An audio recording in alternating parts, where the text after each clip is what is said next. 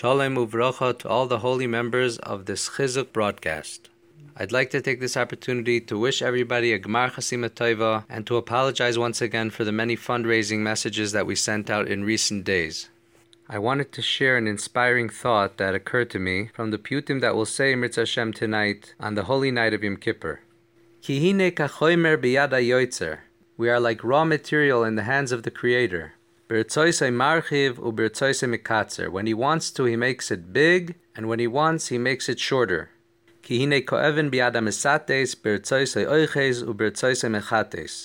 We are like stones in the hands of the builder. When he wants, he carves it properly, and when he wants, he breaks them.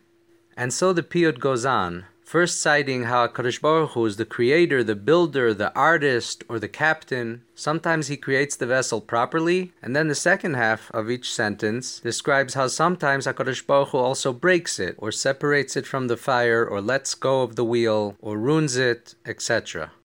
The obvious question is, why would Hashem do that? If our hearts are truly in His hands, as the Piyut is suggesting, why would Hashem sometimes break us or let go of us or remove us from the fire or shorten the vessel, etc.? So I was thinking about this and I discovered something amazing. If you look at the last section of the Piyut, the order is switched around. In the first six out of the seven sections, the good is always mentioned first, and then the bad is mentioned. Birtzoise marchiv u birtzoise mekatzer, birtzoise oiches u birtzoise mechates, birtzoise dibek laor u birtzoise peirash. Again and again, the good is mentioned first and the bad is mentioned second. But in the last part of the piyut, the order is suddenly switched around. Kihine kakesef biad atzoirev, birtzoise misagseg u birtzoise mitzorev.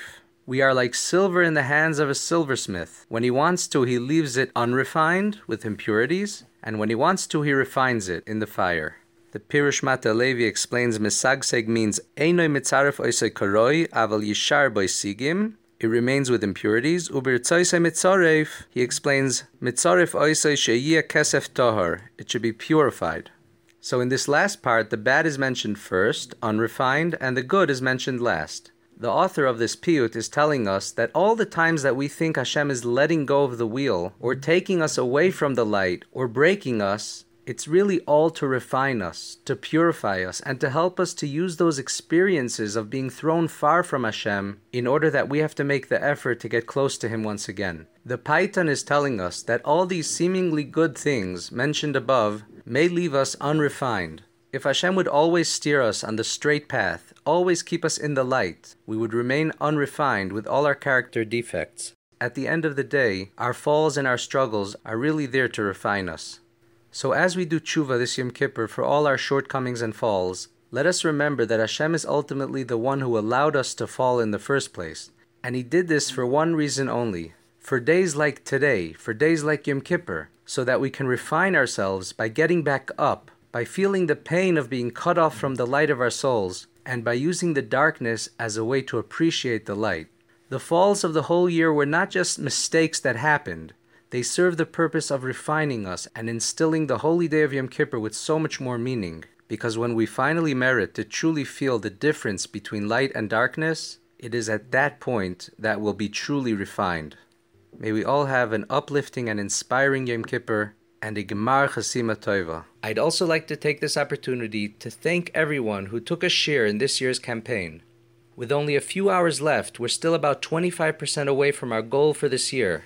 Can there be a greater place to put your kaparas money than in having a part in the tshuva of thousands of Yidden before Yom Kippur? You know, there's a minhag to give kaparas money to aniyim.